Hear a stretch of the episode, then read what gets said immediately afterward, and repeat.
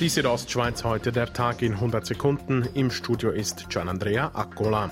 In mehreren Schweizer Städten haben heute tausende Menschen gegen Rassismus und Polizeigewalt demonstriert. In Basel etwa kamen an die 5000 Menschen zusammen, um unter dem Slogan Black Lives Matter zu demonstrieren.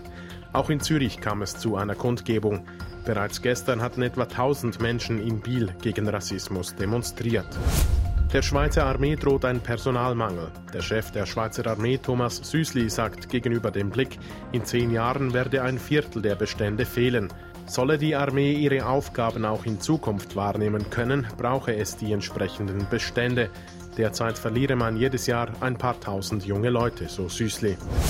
In Deutschland sind elf Personen im Zusammenhang mit einem landesweiten Fall von Kindesmissbrauch festgenommen worden.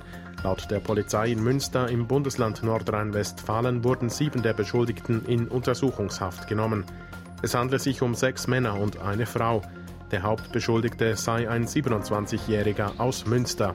Drei Kinder seien als Opfer identifiziert worden. Sie seien zwölf, zehn und fünf Jahre alt. Mauro Caviezel ist der Bündner Sportler des Jahres 2020. Der Super-G-Weltcup-Sieger setzte sich beim Publikumsvoting wie erwartet durch und freute sich über den Sieg. Das ehrt mich irgendwie. Es ist ein Preis von der Wurzel, von wirklich daheim und das macht es irgendwie speziell. Bei der Wahl verwies der Tomilser die Freeskierin Julia Tanot auf Platz 2, Biathletin Selina Gasparin wurde Dritte. Die Südostschweiz heute der Tag in 100 Sekunden, auch als Podcast erhältlich.